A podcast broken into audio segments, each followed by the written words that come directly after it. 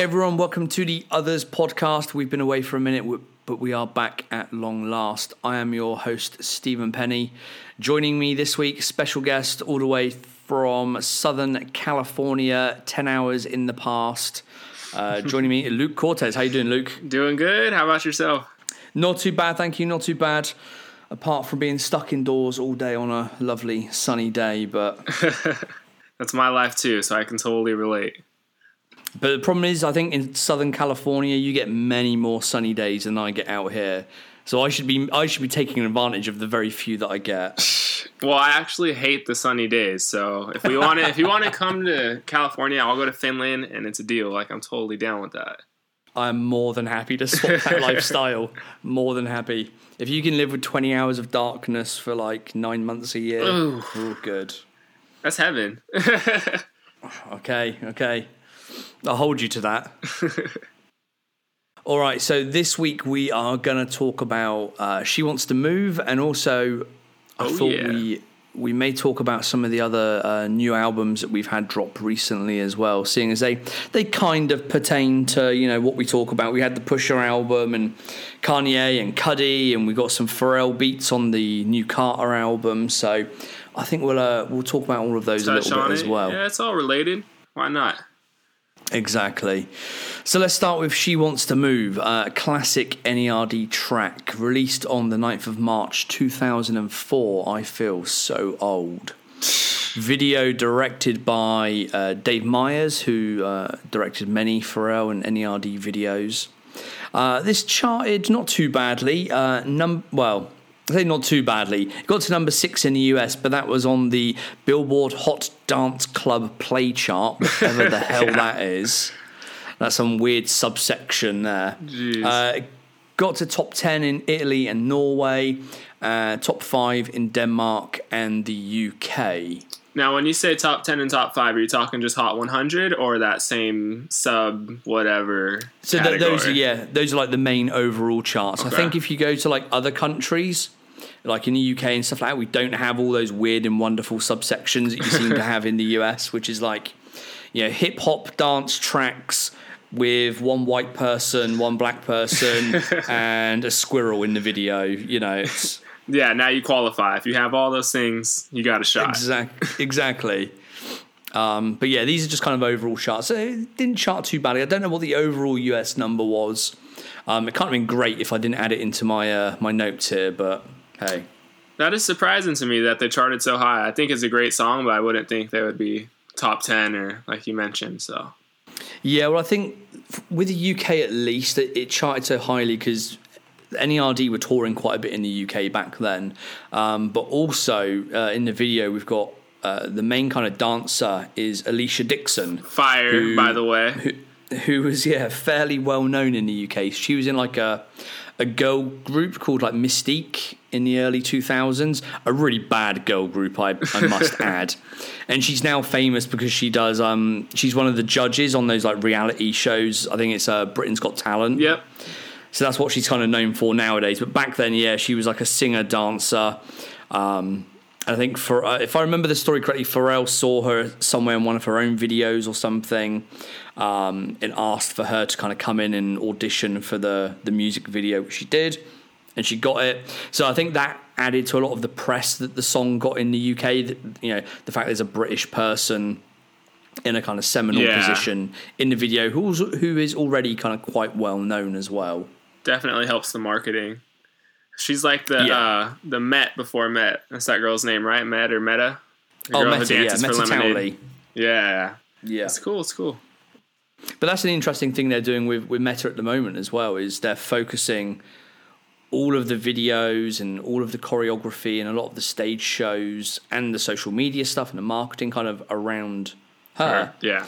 Which is strange because you kind of you look back over the last few years and obviously he started to branch out in terms of the stage show and having the dancers, the the bays or whatever that fucking awful name is. And she was just one of the kind of regular dancers amongst a group of what is there ten normally or something on yeah. stage. Yeah.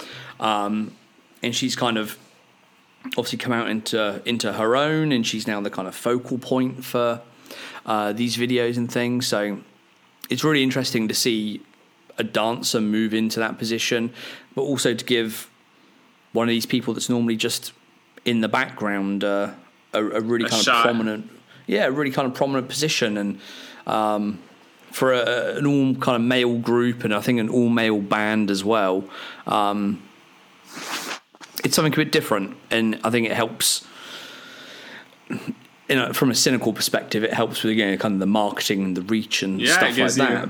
well, a hot girl to look at for sure. Well, for yeah. but but it also brings in you know it's kind of that female empowerment i guess it's like you know you're not just a backup dancer you're part of this project and you Oh, know and yeah. she's now gone on to, i think recently i saw she'd signed a makeup deal with uh i don't know maybelline or i don't know one of these kind of makeup groups and stuff yeah, it wouldn't surprise So- me. so yeah it's really good to see that happening but um yeah let's get back to she wants to move that's what we were talking about Jeez, yeah, that's where we're at. So yeah, as I say, this is a to me a classic NERD track. It's one of the more commercial sounding ones, but it's still to me it still goes hard. It's still like a classic NERD sound to it, and it's got that that drum beat in it, which is like The drum is insane, and the guitar as well. The guitar is just Mm-hmm. Blew me away. Because I was listening to it again yesterday, I was like, "Wow, I forgot how good this song is." yeah. And it's always always good to go back and revisit songs like that, you know. Yeah, definitely. And it's it's one of those tracks that you know we, we sort of talk regularly on the podcast about. We we hear a lot of these tracks sort of quite regularly, and a lot of them I a lot of the older ones at least I kind of gloss over because I've heard them so many times.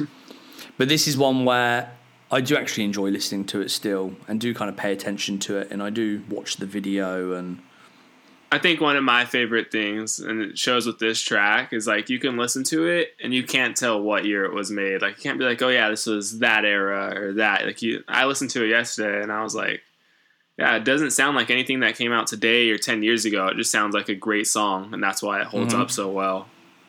yeah, it's definitely aged very well, which um, a, a, a lot of their early stuff has done. You look at like all of In Search of, Yeah, you could put most of that out today, and it would still it would still sound relevant and fresh, and you know, and that's kind of testament, I guess, to their production and their writing and all of that stuff. yep. But also kind of quite iconic video, I guess, as well. At least like I think for the the fans. Um, we've got the the red dog, which was used in a lot of the the marketing for Fly or Die. Yeah, It's definitely Uh, going to bring that up. Yeah, and we've got the part of the video I actually really like. It's, it's a bit strange, but it's the the red heads at the start. It's almost like the the floating heads in the intro of the song. Yeah, it was wild. I was not expecting that. It's not something I've I'd seen from like Dave Meyers previous to that.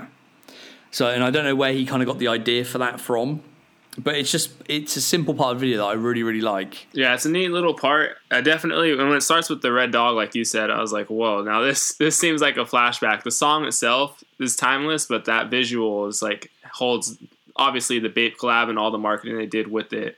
So that was a cool thing to see. Yeah, and what also what I quite like is I was telling my kid this the other day. He was like, "Oh, they've you know used the computer to make that do- that dog red," and I was like, "No, no, they actually dyed that poor dog red." Really? Yeah, because I remember they were, they actually used I don't know if it was that dog or the same or a different dog, but they did a lot of marketing like photo shoots and stuff, and there are like photos of them outside, outdoors somewhere, just you know preparing for a photo shoot, and there's this, he's holding a bright red dog like on the lead, uh, and they 'cause it was pure white, and they dyed it in some kind of way, so it was all red. That is awesome. Now here's here's my question with that. Did they put blue contacts in his eyes, or was that going to be Photoshop? I think that is real. I think that is the the type of dog. It's some kind Oh, of like yeah. husky type dog. You get them a lot here in Finland and in Northern America and Canada and stuff. Um, but I think the blue eyes are yeah, it's actual eyes. Although the colouring may be tweaked, but That is amazing. I I kind of want to get a wolf or whatever Siberian Husky and just dye it red like that now. Like that is the most fire dog I've ever heard of. I didn't know they dyed it. That is amazing. yeah, I think you'd have the RSPCA like at your door quite quickly. Yeah, and that's a lay low for sure. Um, so what else have we got in the video? Again, we've got some like early BBC branding going on. Um, we saw that previously in the Frontin' video, which came out a few months before. So we've got the, I think the white and gold and the black and white BBC tees. Did you notice? Uh, we, if I don't mean to interrupt, did you notice they had the astronaut logos on like the little pod things? Little BBC yes, that's yeah. Another I like the look of that. So there's there's a couple of scenes which looks down. It's like a long kind of walkway or corridor, isn't it? Yeah. And then along the walls, yeah, they've got these um, kind of capsules or bubbles that protrude slightly with lights behind them, and then the astronaut on them. Um, it, it's kind of a good look, but I think it's kind of slight overkill yeah. Especially, especially you know the multiples of them is like you know like ten or twenty oh, going yeah. all the way down that kind of corridor. Placing one of them somewhere or different logos on different ones, I think would have been quite cool. It did seem forced for sure. it seemed like they yeah. were trying to push it. Yeah, definitely. But this was sort of very early days, and I guess they're kind of testing the waters with the branding and the logos and, and stuff like that. that. Hype, just, definitely. Yeah, exactly, and just trying to get it noticed, I guess. Because um, I think back then it your your average kind of music video watcher wouldn't have had any idea that that had anything to do with a clothing line of of any kind. Yeah. Whereas, you know, the the kind of fans like us would see that and tie it back to the the stuff we've seen in the Frontin' video and I think mm-hmm. around that time they were some of the season zero stuff was starting to kind of leak out as well so you would have had that logo about so people would have started to kind of tie that together yeah gen- definitely generates a little bit of hype, hysteria, whatever you want to call it. It's cool how mm-hmm. all the videos do have those little Easter eggs though of the logos sparse throughout, and it's kind of like a running story. If you look at the videos, you can see the progressions. So. Yeah, definitely, and it, it's strange because obviously all the videos are done by different directors, and I don't know if that's a a thing that people in the NERD camp say to the directors, like we somehow want some of this branding placed in there, or whether the directors kind of take it upon themselves to utilize the brand and bring it into the video. Mm-hmm. I would imagine they tell them we're trying to push this, but at the same time, I'm sure the artists, such as the directors, like, okay, well, how can we creatively do this without put it, like putting it over the top? You know? Yeah, and yeah, I don't know if they did it particularly well in this instance. Not a fan. no, like I say, yeah, it kind of looks cool to a certain extent, but a whole wall of them looks a little bit a little bit weird. Yeah, it was much. It was much. But yeah, aside from that, yeah, we've got the a couple of BBC tees in there. We've got the early two thousands Pharrell camo shorts and dunks that he's wearing. Um, we got Shay wearing uh, a Bape tee, uh, yeah. an Ansgar one, uh, and a Bape hat as well. I think, if I remember correctly. I definitely saw the tee. Don't remember the hat. I didn't even notice the dunk, so you're on this way more than I am. it's only because people will regularly say, "Oh, you talked about the fit, like, but what were the shoes he was wearing?" And and I think I remember looking at it at the time, thinking, "I'll mention just a pair of dunks. Just get it They're out nothing of the way. special." Yeah, they weren't like because a lot of time we get people asking like, "Oh, were were those sort of shoes over there ice creams or were they Bapesters or, or whatever?" Um, but I think they were just plain dunks in this one. Yeah, that's the thing with From clothing. is.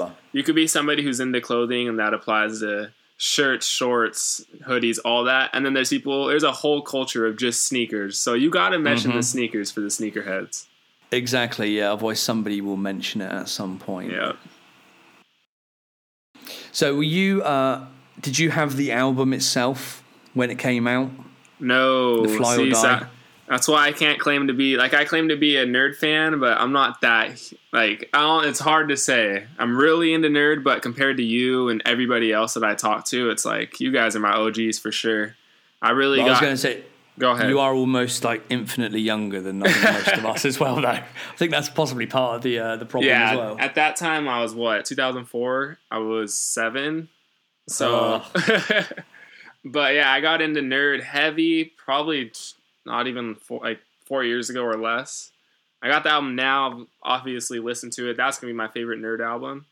But uh, at that time, no, can't even lie. but that's good that you've come into it. You know, as you've got older and you've discovered it, and and now you're kind of heavy into it yourself, and Yeah, it's nice. I just can't claim to be too into it because I already know I'm gonna get killed in the comments saying, "Why you got this fake, this fake fan on here. He, he don't even know the music." You wouldn't get that on any of our uh, our comments. It's all it's all love. It's all love. All it's a love thing, like Kanye's been preaching. All love. Exactly. We got we got good fans that follow us. We haven't brought in the crazies quite quite yet. That's not when that it gets big. fun. yeah, exactly. Um, and also, one thing I was going to mention in the video as well. This kind of caused lots of uh, comments, I guess, and uh, not controversy, but you know, rumors and stuff. Is um, the the line at the start? She makes me think of lightning in the skies, and then there's a picture of the sky and the lightning, and it kind of spells out the word India, um, who was his supposed girlfriend at the time back then I didn't follow any of that kind of rumor. Well, not that I do now, but I definitely back then didn't follow any of that kind of rumor type stuff, or was never interested in which celebrities dating who and stuff. Yeah. So I actually tried to Google like who was his girlfriend called India back then, but couldn't really find any anything.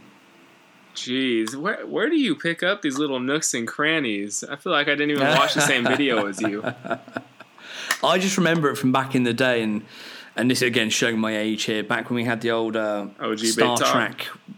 No, the well that as well, but um, the Star Trak forums as well, and uh, you know people would go mad in there for all these kind of weird and wonderful little things. I remember the conversations then, people trying to work out who this India reference Mystical was relating girl. to, and exactly, yeah.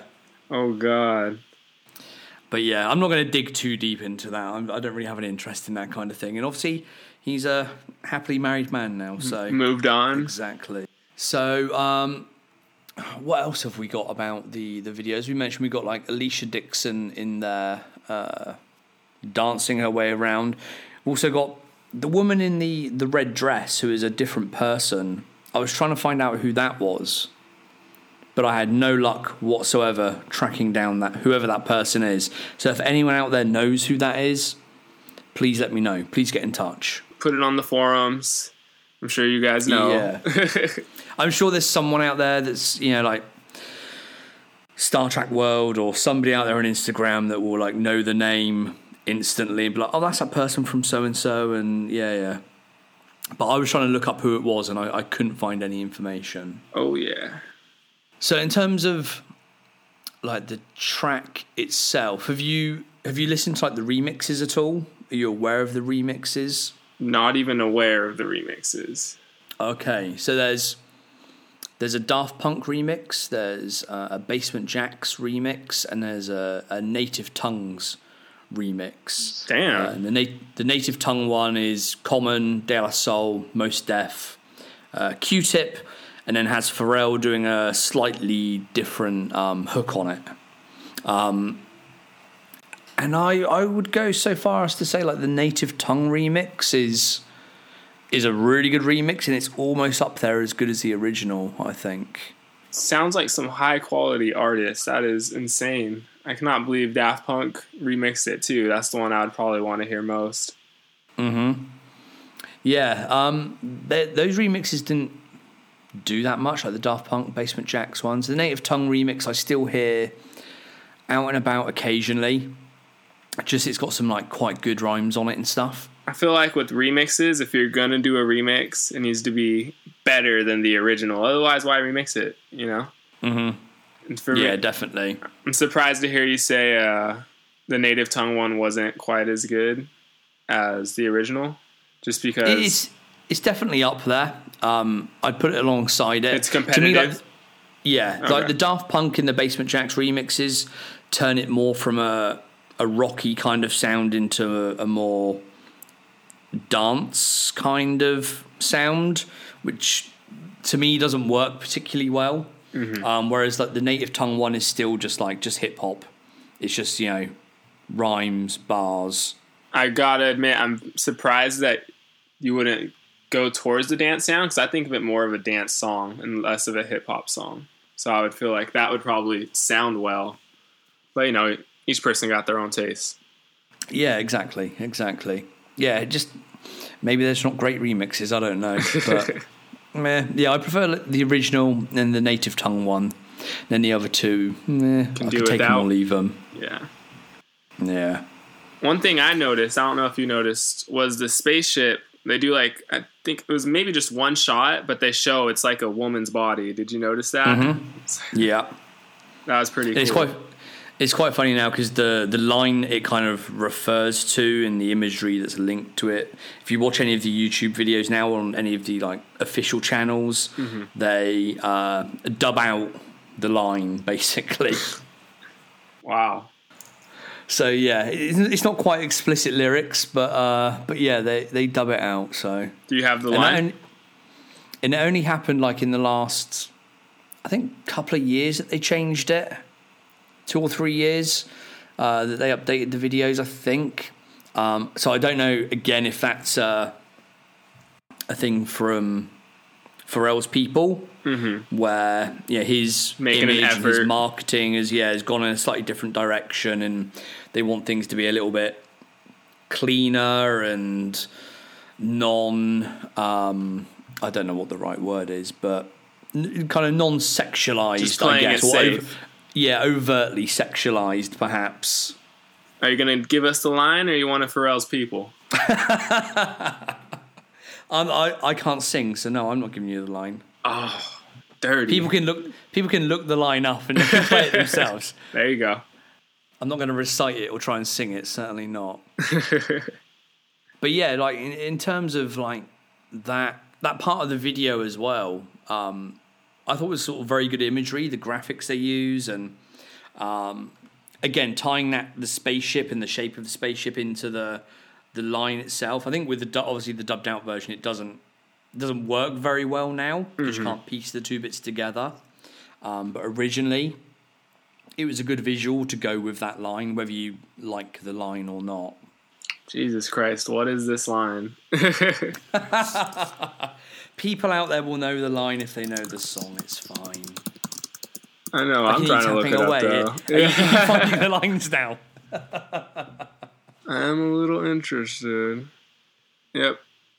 And I suck at Google, so that's not happening. Oh dear. All right. Anyway, yeah, the people out there will know the line. Another thing there I any- noticed. Go on. Sorry, I didn't mean to cut you off. And I might be making too much of this, but motor er, Pharrell riding off on the motorcycle or the dirt bike was that ahead of its time? I feel like I've seen him shot in, on the motorcycle for the BBC Lookbook as well. He's riding off on that, and then if you fast forward now, I would say more so last year, but even now it's a lot of motorcycle stuff is trending. Dirt bikes, not motorcycles, but dirt bike stuff. You see Uzi and the Migos riding around on them. Or Supreme just did their collab. Are we giving Pharrell credit for being ahead of his time on that, or is that just something that he did and it's not more than that? I don't know if he's ahead of his time. I think it's a, a kind of image that's been used a lot over the years in music videos, in TV and film and, and stuff like that. Um, it kind of has. Uh, it, if I just watch that one scene where they're riding off on the bike, it has like a Mad Max kind of feel to it to me. Um, and you see a lot of like music videos and stuff like that, and other movies influenced by Mad Max, like being in the desert, just having a car or a bike, and Yeah. it, it kind of gives me that feel. So I, I don't really think it was ahead of its time. I, I just think a lot of these kind, certain imagery Stays and goes in itself, cycles. or it, or it stays almost like yeah, and can work in lots of different situations, lots of different videos. So Definitely. I feel like if you go looking for a conspiracy, like that's your intention, you'll find one. But it's probably it's no conspiracy. It's he was just on a motorcycle and Exactly. Yeah, it's just an imagery of him like getting a, riding off into the sun with a beautiful woman, you know, behind him. yeah, and I didn't even And it's just connect the Mad Max connection, but now that you say it, it's like yeah, I feel like that was definitely an influence because it seems like a post-apocalyptic, deserted world that they land on. It has like two or three moons in the sky. Mhm. So it definitely seems like it's not Earth. It's like something crazier going on, and they're just riding off into the sunset. exactly, and you you know you've got that scene where, or numerous scenes where they're playing the piano and the guitar and the drums, and you've got Alesha Dixon dancing in the middle, and as they kind of like revolve around, and you've got all these people um, in these kind of like balconies, kind of dancing and stuff, and you know, it's very it's, It's like, like an underground terrain kind of thing. Celebration festival. exactly. Yeah, yeah. Excuse my Game Yeah. of Thrones reference. I know we got some nerds. I want to see if we got some Game of Thrones nerds on here. So Game of Thrones references are always good.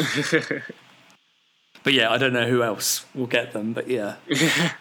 to the two of you out there that appreciate it, we appreciate you. Exactly, yeah. I'm sure there's plenty of people that will have watched certain scenes in Game of Thrones and will understand what that is. but is there anything else about the uh, the song or the, the video you picked up on? Let's see what we got. I'm glad I took notes. You did better preparation than my usual co-host. Oh yeah, shout out David. Wish you were here. Never met you. Yeah, shout out David. Yeah, he's uh, working hard, expanding his business. Never has time for lowly podcasts anymore. but no, he, he will be back at some point in the uh, the near future, I'm sure. I hope our paths cross soon. Glad to be here with Penny though. Obviously, it's good times. Let's see, as far as the video, I don't got much else. I mean, you're the re- you're the ultimate researcher over here. You put me to shame for sure.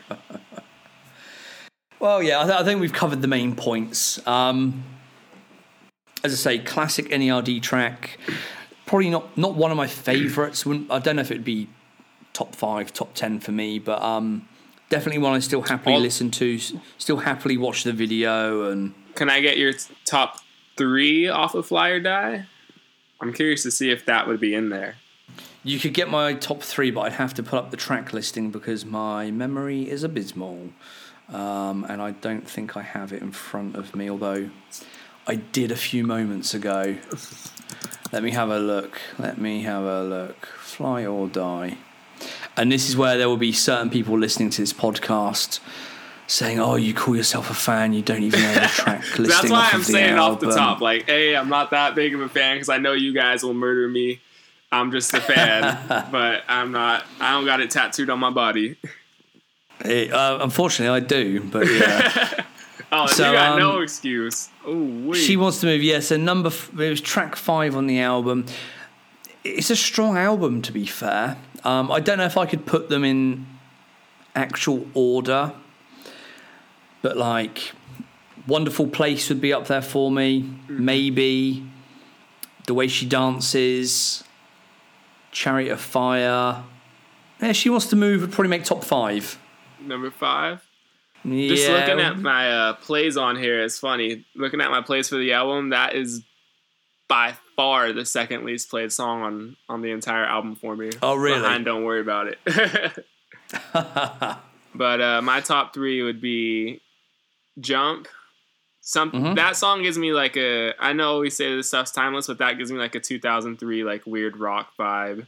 I love that song. Uh, it's aged well, but it does sound kind of of its time. In the I time. think 'cause it's got it's got the Madden Brothers on it, and there was that kind of music was was popular at that time. that's a rock song for sure. I Mhm. think that's I love the vibe it gives me. Chariot of Fire, I always always listen to that song, and it's an eight minute song, so it's like a it's like a journey every time I listen to it. I feel like With like "Find My Way" as the yeah, yeah. Second part of two, it, yeah. As, as long as it's on one track, I just consider it one. yeah. And then uh number three, it's there's, there's a lot of good songs, but I think I'd have to go with maybe. That's another great Mm-hmm. song. Some good stuff for sure. Maybe's a classic. I think that's uh, in two or three podcast time. We'll probably be doing maybe, but yeah, that's got some great imagery, some great colors, some uh, Great really good early. BBC stuff. If you look at the uh I mean obviously you guys are gonna go into it, but I'll just touch on a little bit. The where he performs live at one of the festivals. I forget I wanna say Glastonbury, but it's probably not. Uh, he's wearing the nerd shirt with the, the all three of them on it and the dog, and that's probably the most famous nerd Bape shirt there is. Very expensive, It's- very sought after. it's quite funny because I recorded another podcast earlier today, which will come out after this one. So a bit back to front, and we did Let's Get Blown, and obviously he has that T-shirt and Let's Get Blown as well. Oh yeah, see. And then we were yeah talking about the uh, the ridiculous resale value of of that shirt and yeah how sought after it If I can just say, and this is one of my biggest regrets, I bought that shirt in crap condition, probably five out of ten. I, I paid five hundred for it, and I've never worn it once, and I've never Oh. worn it once. Huge Oh. L, huge L. I should have just paid nine hundred and gotten it dead stock. I was like, I'll just take this one, and I completely hate myself for it. So So I, I don't kind of follow a lot of the the resale stuff these days, but and I know I know you kind of do to a certain extent. Are they still going t for like eight nine hundred mark for a good one? Uh, our mutual friend Rohan has one listed for like 900 for like a year. So I wouldn't say they're going for that. You might get the right guy who, like, it might be Yeah. me back in the day, not so much anymore. I would say if you're going to sell one dead stock, it'd probably be very safe to get it 500, 600 dead stock, which makes my purchase so stupid because I got one Yeah, 5 out of 10 for 500, 600 you know. So yeah. Because I was saying sort of four five hundred earlier, 'cause just I hadn't looked at prices for a long time. But uh, I mean, people can ask whatever Ouch. they want, but it's what they sell Yeah. at, you know. but if yeah, if there are you know people out there, yeah, mutual friend of ours, Rohan, shout out him, still asking uh yeah, sort of eight nine hundred, then that's big money. A lot of the moolah. Yeah, but then it is a sought after shirt, and you know I see them crop up once or twice a year, and they always they sit around for a week, I think, because the prices are so high. But there's always someone that ends up buying them. Oh yeah, that I mean that's the number one for the bait nerd shirts. That's got to be number one, and they'll sell, but they just got to get the Mm. right price too. So Yeah. So while we're talking about this kind of stuff, um, I know you collect bits and pieces. You do videos on bits and pieces you've got. Um, what are your kind of all-time favourites in terms of BBC ice cream, the one if you have any? Oh no, I do. That's why I got stuff in my closet. Uh, I go through bad phases, so I went. I definitely went through my BBC ice cream phase, like the last two years of just going mad trying to collect a ton of stuff. And number one would number one for sure. This actually all started off. I saw it just on a random picture on Twitter. Is the season one red ice cream varsity jacket? Has Oof. the uh, cones and bones logo on the front left, and then it has ice cream sewn on to the back that thing is beautiful. I've got the red and black, so those are insane. I have a lot of the varsities, so that would be a grail. The I think it's season one, the striped tee. It's like red, green, I think yellow. That thing's a beaut as well. It has the running dog on it. That one I don't have. If anybody on here is listening and has that shirt, large, extra large. Sorry to plugs, Penny, but for real, It's fine. It's fine. We're all we're all one family here. It's fine. you've already heard. we will help each I'll- other out. Yeah. You've already heard I'll pay sta- uh, stupid prices, so if you have that shirt, go ahead, hit me up. And then I guess number three. Okay, are we strict? Are we restricting it to BBC ice cream or just nerd stuff? No, you go go for your life. Whatever. And then uh, number three would be the yellow nerd hat. That one also. That's, that's just the classic. You gotta Yeah. love that. So Yeah, I'm glad. Like I, I kind of, I got a yellow one and a black one again. Um, end of last year, start of this year. Having had the OG ones from years ago when I used to see them tour all the time in the early 2000s, and then lost them somewhere. it's a must-have. It's a staple. I mean, if you if you look at any pictures of Pharrell from those years, you're bound to see that hat, and it's just just gives you that Yeah. feeling. If you're a Pharrell fan, you're like, oh man, I couldn't even imagine wearing that hat. You know. so yeah, I'm. Uh, I have to say, if people haven't seen your collection, they can. Do you post many pictures on Instagram of the collection, or is it mainly like the YouTube videos? If it's you gonna do? be uh, collection stuff, it's gonna be more on the YouTube, which I haven't been keeping up with, but all the old videos are there. So if you want to check those out, you get some uh, like info on it, like some more history behind it. You get to hear the prices I've paid, and just get to see an in-depth look at them. So Yeah, if you want to be mad jealous of some a lot of people's grails, uh, yeah, this guy has them. So go check out those videos definitely. Because I know I was watching a lot of them and I was like, oh, damn, I passed up the opportunity to own that once. And yeah, mad jealous. The worst part is when I see it pop up like months later after I already have it, and I'm like, fuck, I just want to buy it again, to be honest. I, I don't want anybody else to have this stuff. I want to have all the stock in the world. That's Yeah. literally how I feel. And I'm like, "Ugh, I can't. that that's seemingly how David does it with his collection of uh, yeah, of ice creams and everything like, else. He just buy- quintuple buys copies. them all up. Madman. Yeah, very much so. So, is there anything else apart from the T-shirt that's on your your want list? Anything that you don't have yet? Uh, from from that, no. The, I've, it's funny. I've actually not been buying clothes that much this year. The only there's one thing I've wanted is a Gucci jacket, which has nothing to do with Star Trak or nerds. So I'm not going to go too much into depth on it. I'll just say it hasn't popped up once, and I've been looking since January. So I'm a very frustrated person.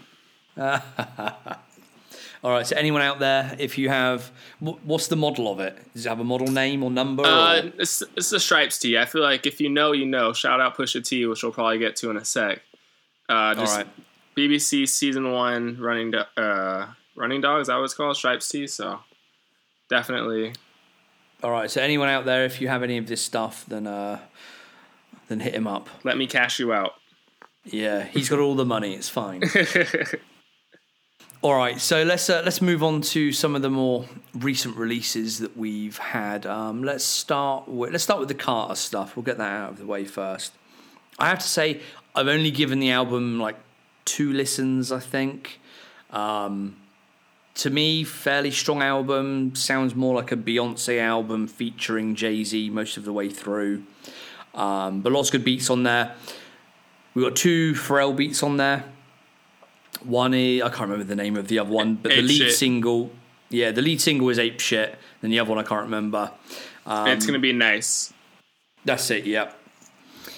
So the Ape Shit one is really good video. First of all, uh, shot in the the Louvre in Paris. Uh, I guess over the course of one or two nights at some extortionate cost because I know they charge like two hundred grand a night to like Oof. hire that place out. Um, good beat, good track. Really like it. Just a little bit strange where it comes from though. The fact it seems to have originally been a Migos track. Uh, it, doesn't seem to be. It's definitely Amigos track. Well, yeah. it is. So that's my problem the- with the song. the Migos version leaked, and I, I still I don't know if it's confirmed or not, and I need to Have you heard message it? a couple of people. Yeah, I need to message a couple of people I know that well that worked on it, so we'll know. But I don't know if it was originally Amigos' song that was that they did that was possibly going to be on an album, or whether it was just something they demoed and was a reference track and always had the intention of maybe going elsewhere. I think Um, through and through, it's completely uh, the the version that released on the Carters or whatever it's called is Amigos' song. I mean, they've they've already said that the Migos wrote for it, and then you hear them singing vocals on it. The beat sounds like a Migos beat, and they just stole their flow. They stole their. I mean, it's a good song. I'll give them their credit, but it's literally stolen Migos flow, stolen Migos everything. That's the thing, yeah. If you listen to the Migos version, it is just essentially identical. and which do you prefer? Uh, I'd have to say I preferred Carter version. Because I'm surprised you said it leaked. I didn't know, and I've been telling people when we talk about the album, I'll be like, dude, that song Ape Shit, it's pretty good.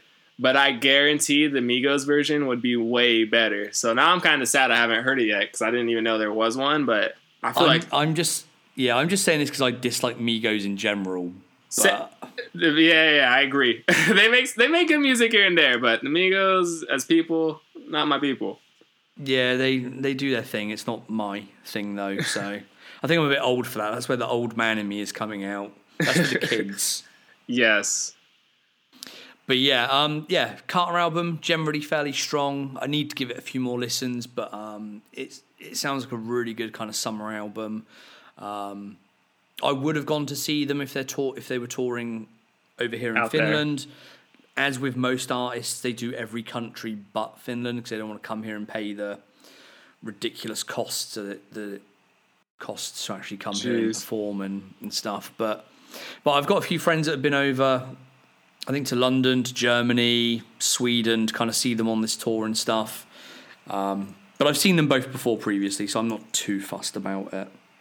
If I can give my little piece on the album, I think you Mm. hit it right on the nose when you said it's a Beyonce album featuring Jay Z.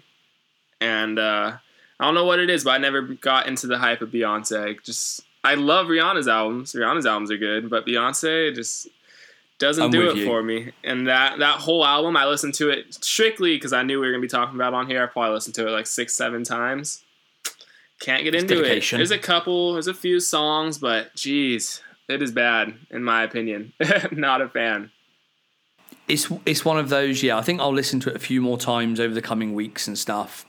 Um, but it, if it's on in the background, I will have no issue with it. I will happily sit there and listen to it. But it's not one that I'm gonna seek out and be asking like Siri to to play for me every day, like I am with all of the Kanye albums that we've just had dropped. Exactly. I think it's it's just disappointing for me because for me, when Jay Z dropped 444 last year, that was my favorite Jay Z album. Again, I am a kid, so you guys can be like, "Oh, Reasonable Doubt murdered this or this and that." I'm like, that's just not my vibe. But 444 was like real raps that I actually enjoyed, and Mhm. to hear him go from that to this, uh, very disappointing. Yeah, and that's the that's the problem with one of these albums. You know, they're they're both quite different artists. You know, you've got obviously Jay has his commercial stuff and his crossover stuff, but you know he's an MC out and out. You know, you look back at the back catalogue and you know he's an MC. Yeah. And Beyonce, despite how big she is, how amazing she is, how talented she is, she's a she's a pop artist. So yeah, there's there's always going to be that kind of fine line that the album treads. You know, is it a hip hop album? Is it a commercial kind of pop album or an R and B album or whatever you want to kind of categorize it as? And I think you know at, the end of the day, especially if you've got Beyonce's team involved in it, it's all about just pushing out the numbers, get as many as you can. So it's got to be more poppy than hip hop. Yeah, she does her thing for sure. She can run up the numbers. Hmm. All right, well, let's get on to uh, the other albums we were going to talk about quickly. And this is the, well, it's Yeezy season, I guess. It's Yeezy everything. Yes, sir. I had huge fears coming into the last couple of months. Um, I think we've all seen and heard Kanye over the last six to 12 months or whatever. Um, I think as fans, people have been worried about him personally, but also how that will drive and impact his output um, in terms of his beats and his own music and stuff. So I was kind of quite worried when I saw he was working on not just one album, but like five albums at Same once. time, yeah. You know, I thought he's in a place where just working on one album could be a stretch for him. Um, but he's yeah, he's knocked out five albums basically. They're all they're all short albums, not full albums. They're all seven tracks long. They're all about thirty to thirty-five minutes or whatever they are. Um, so it's not like he's you know they're banging out 60, 70 minute albums each time. But I was more than pleasantly surprised with the output of all of them. Now I have to say the the Nas one I've only listened to a few times. And that was again that was similar to the Jay and Beyonce album. It's if it's on in the background, I can listen to it no problem. I'm not going to keep going back and seeking it out probably. Um, the Teyana Taylor one again very similar. Uh, really great R&B album. I listened to it a few times. Again, to me, it's probably background music at the moment. Um, but then we come into like Pusha T, Cudi, and the Ye album themselves. I think all three of those get classic status from me straight away. They have been like the three albums that I have just had constantly playing day after day after day. And when that Pusha album came out, I was like, Pusha's got album of the year. They've killed it. You can't you can't beat that. That's And then and then it's just got better and better. I think the Ye album was better. And then the Kids See Ghost album, I think is even better itself as well. wow. Uh, first of all, the seven song format, love it. It's perfect. You're driving somewhere, you can listen to basically the whole album. I'm really a big fan of that. I think uh, I was expecting good music. I mean, I never gave up on Kanye musically for sure. I thought we were going to get some good stuff. Pusha album for sure. I think that's the hip hop album of the year.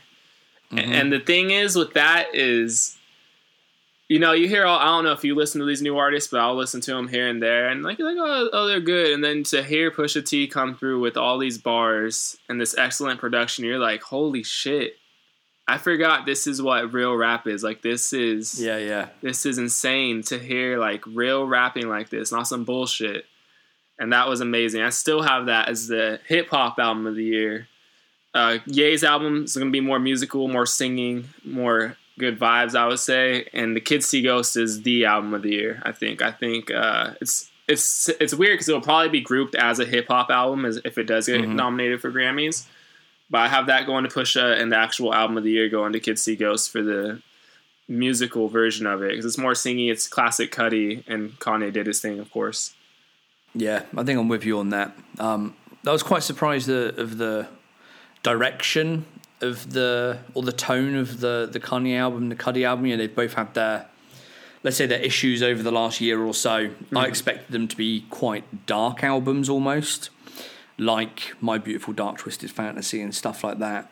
Now, while you've got elements of that in the new Kanye album, uh, especially with the Mike Dean stuff and the guitars and things, the general tone of the album is actually quite positive. I found yep. it's it echoes a lot of the stuff that he's been kind of saying in the media about you know it's all love and, and stuff like that uplifting which yeah which is I, I think a really good direction to go in it's it's good for him personally and it's good for the music and because he could have gone on those tracks and just rhymed about all sorts of craziness that's going on in his head and around him and in the media and stuff like that. But he generally, on the whole, has has avoided a lot of that. Not avoided it, but just dismissed it and thought he's moved on. I'm going to try. Like. Oh, yeah, I'm going to try and be positive about stuff. And no matter what you think about Kanye personally,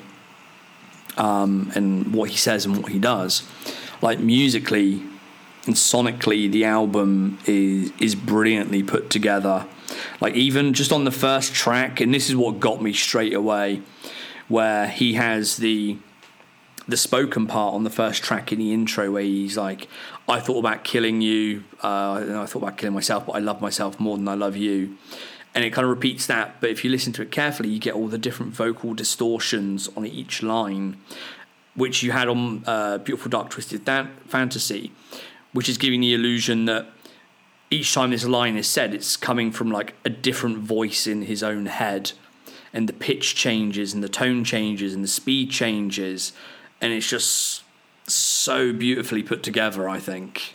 Yeah, it's masterful. I would I would have never realized that, but now I have a whole new perspective on that song. Another thing with that song is like it's a spoken intro, like you said, for what two minutes, a minute and a half, mm-hmm. and nobody's skipping that part. Nobody's saying, "Okay, let me mm. get." That's like it's amazing that he can have a spoken intro like that that you want to hear that you can relate to and really feel when you listen to it. It's, it's really strange because that's the first track, so I'll listen to that like as I leave the house here. And again, as you say, normally with a, a spoken word kind of thing, I'll skip through it or whatever.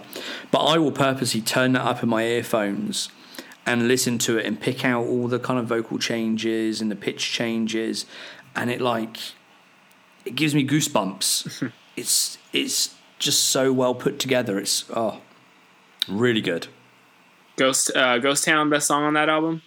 Um, yeah, possibly. I like Yikes as well. Yeah, Yikes is the turn up song, and the thing is with Yikes, if you followed his tweets, I did at least. I follow him closely. I was looking at him religiously. He's he was speaking dragon energy and all this and that, and this is before he changed up the album for the TMZ incident.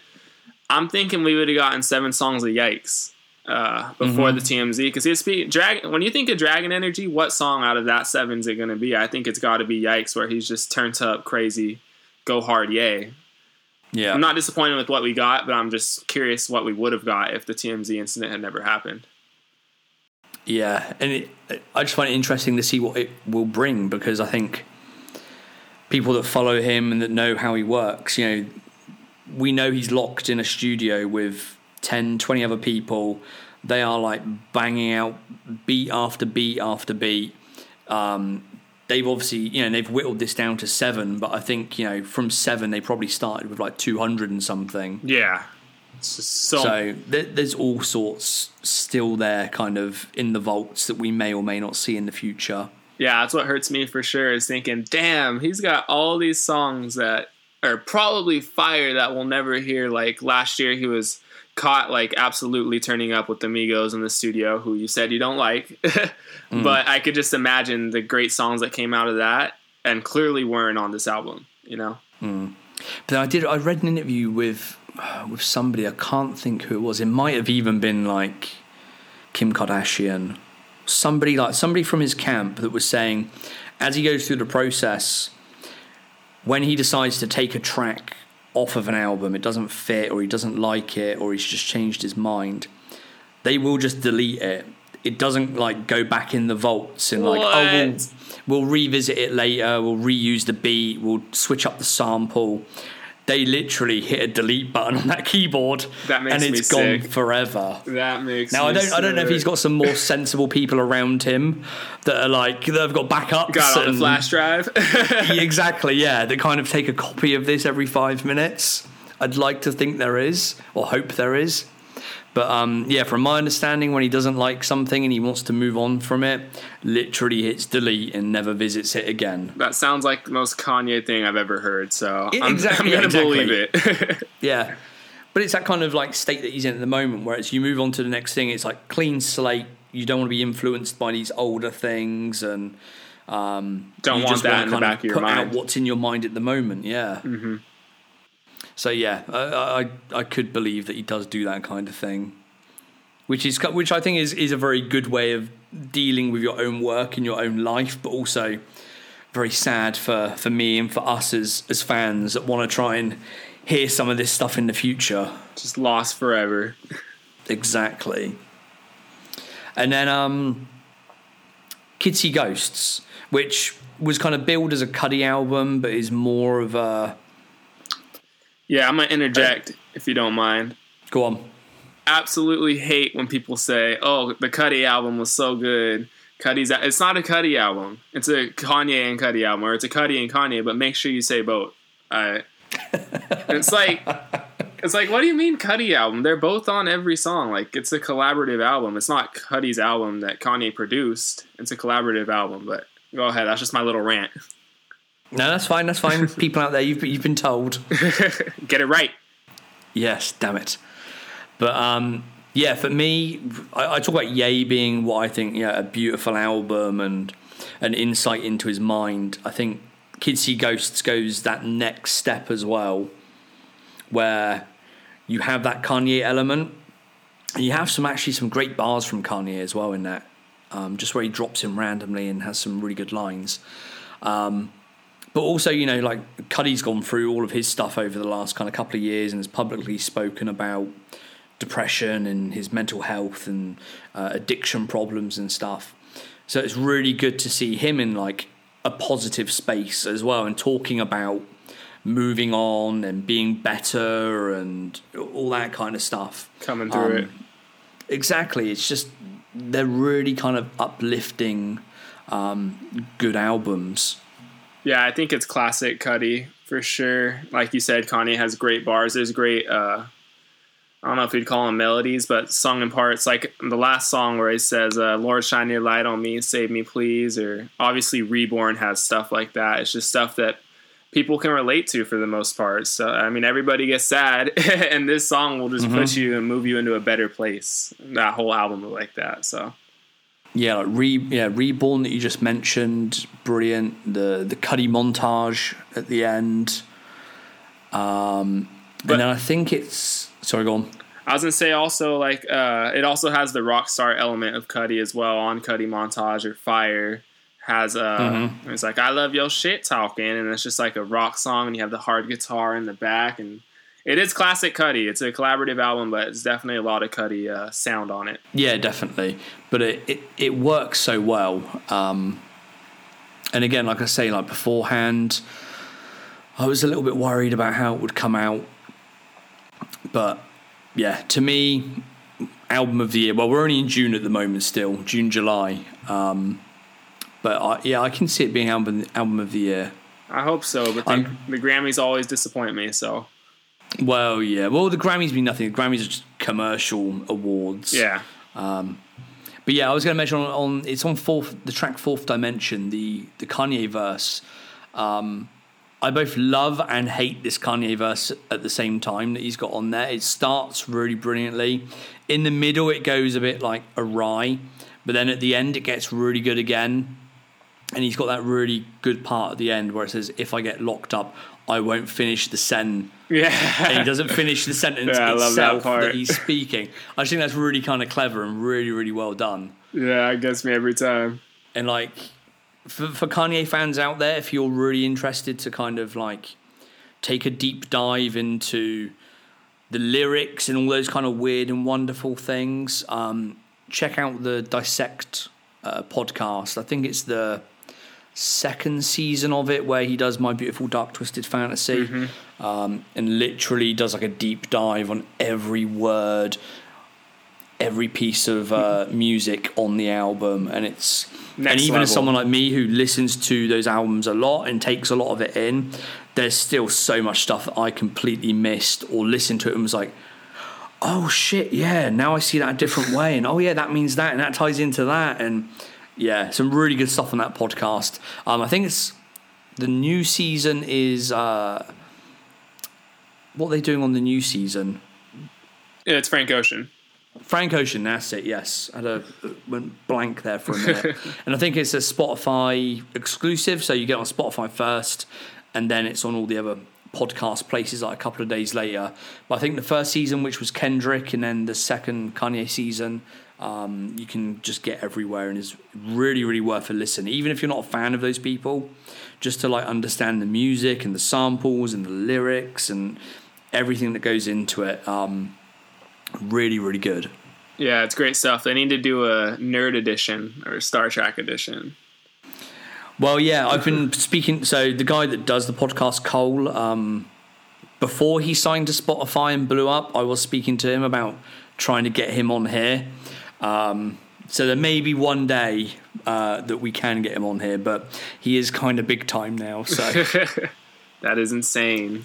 he's got that Spotify money. So Must be nice. Yeah, and he was just, I think if I remember rightly, when I spoke to him, he had a day job. He's got like a partner. He was like just doing this in the evenings. He would come home and sit there listening to the music, doing all his notes, and he was doing it all in his own spare time. Um, I think now that Spotify have come in, he's been able to kind of do it completely full time, um, which is you know a really great position to be in. You know, doing something that you love like that, and deep diving into that music, and then producing a podcast about it um, is really great. Oh yeah, it's got to be awesome.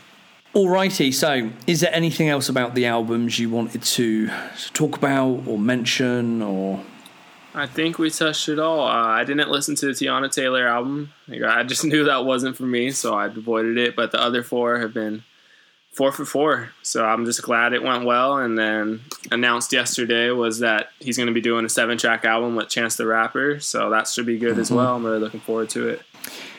Yeah, that should be good. Uh, the Teyana album, I'd say give it a listen. Um, there's a lot of stuff in there which is very um, like when Kanye was doing like the R and B stuff in the early 2000s. You know, the Janet Jackson stuff and Keyshia Cole and people like that. There's a lot of um, a lot of influences from there, or at least that's what it sounded like to me.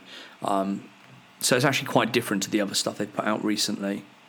Do you think So I would like listen it? at least. Worth a listen? Worth worth a listen, I think. Yes, All right, I'll you give it a might be shot. pleasantly surprised. I'll give it a shot.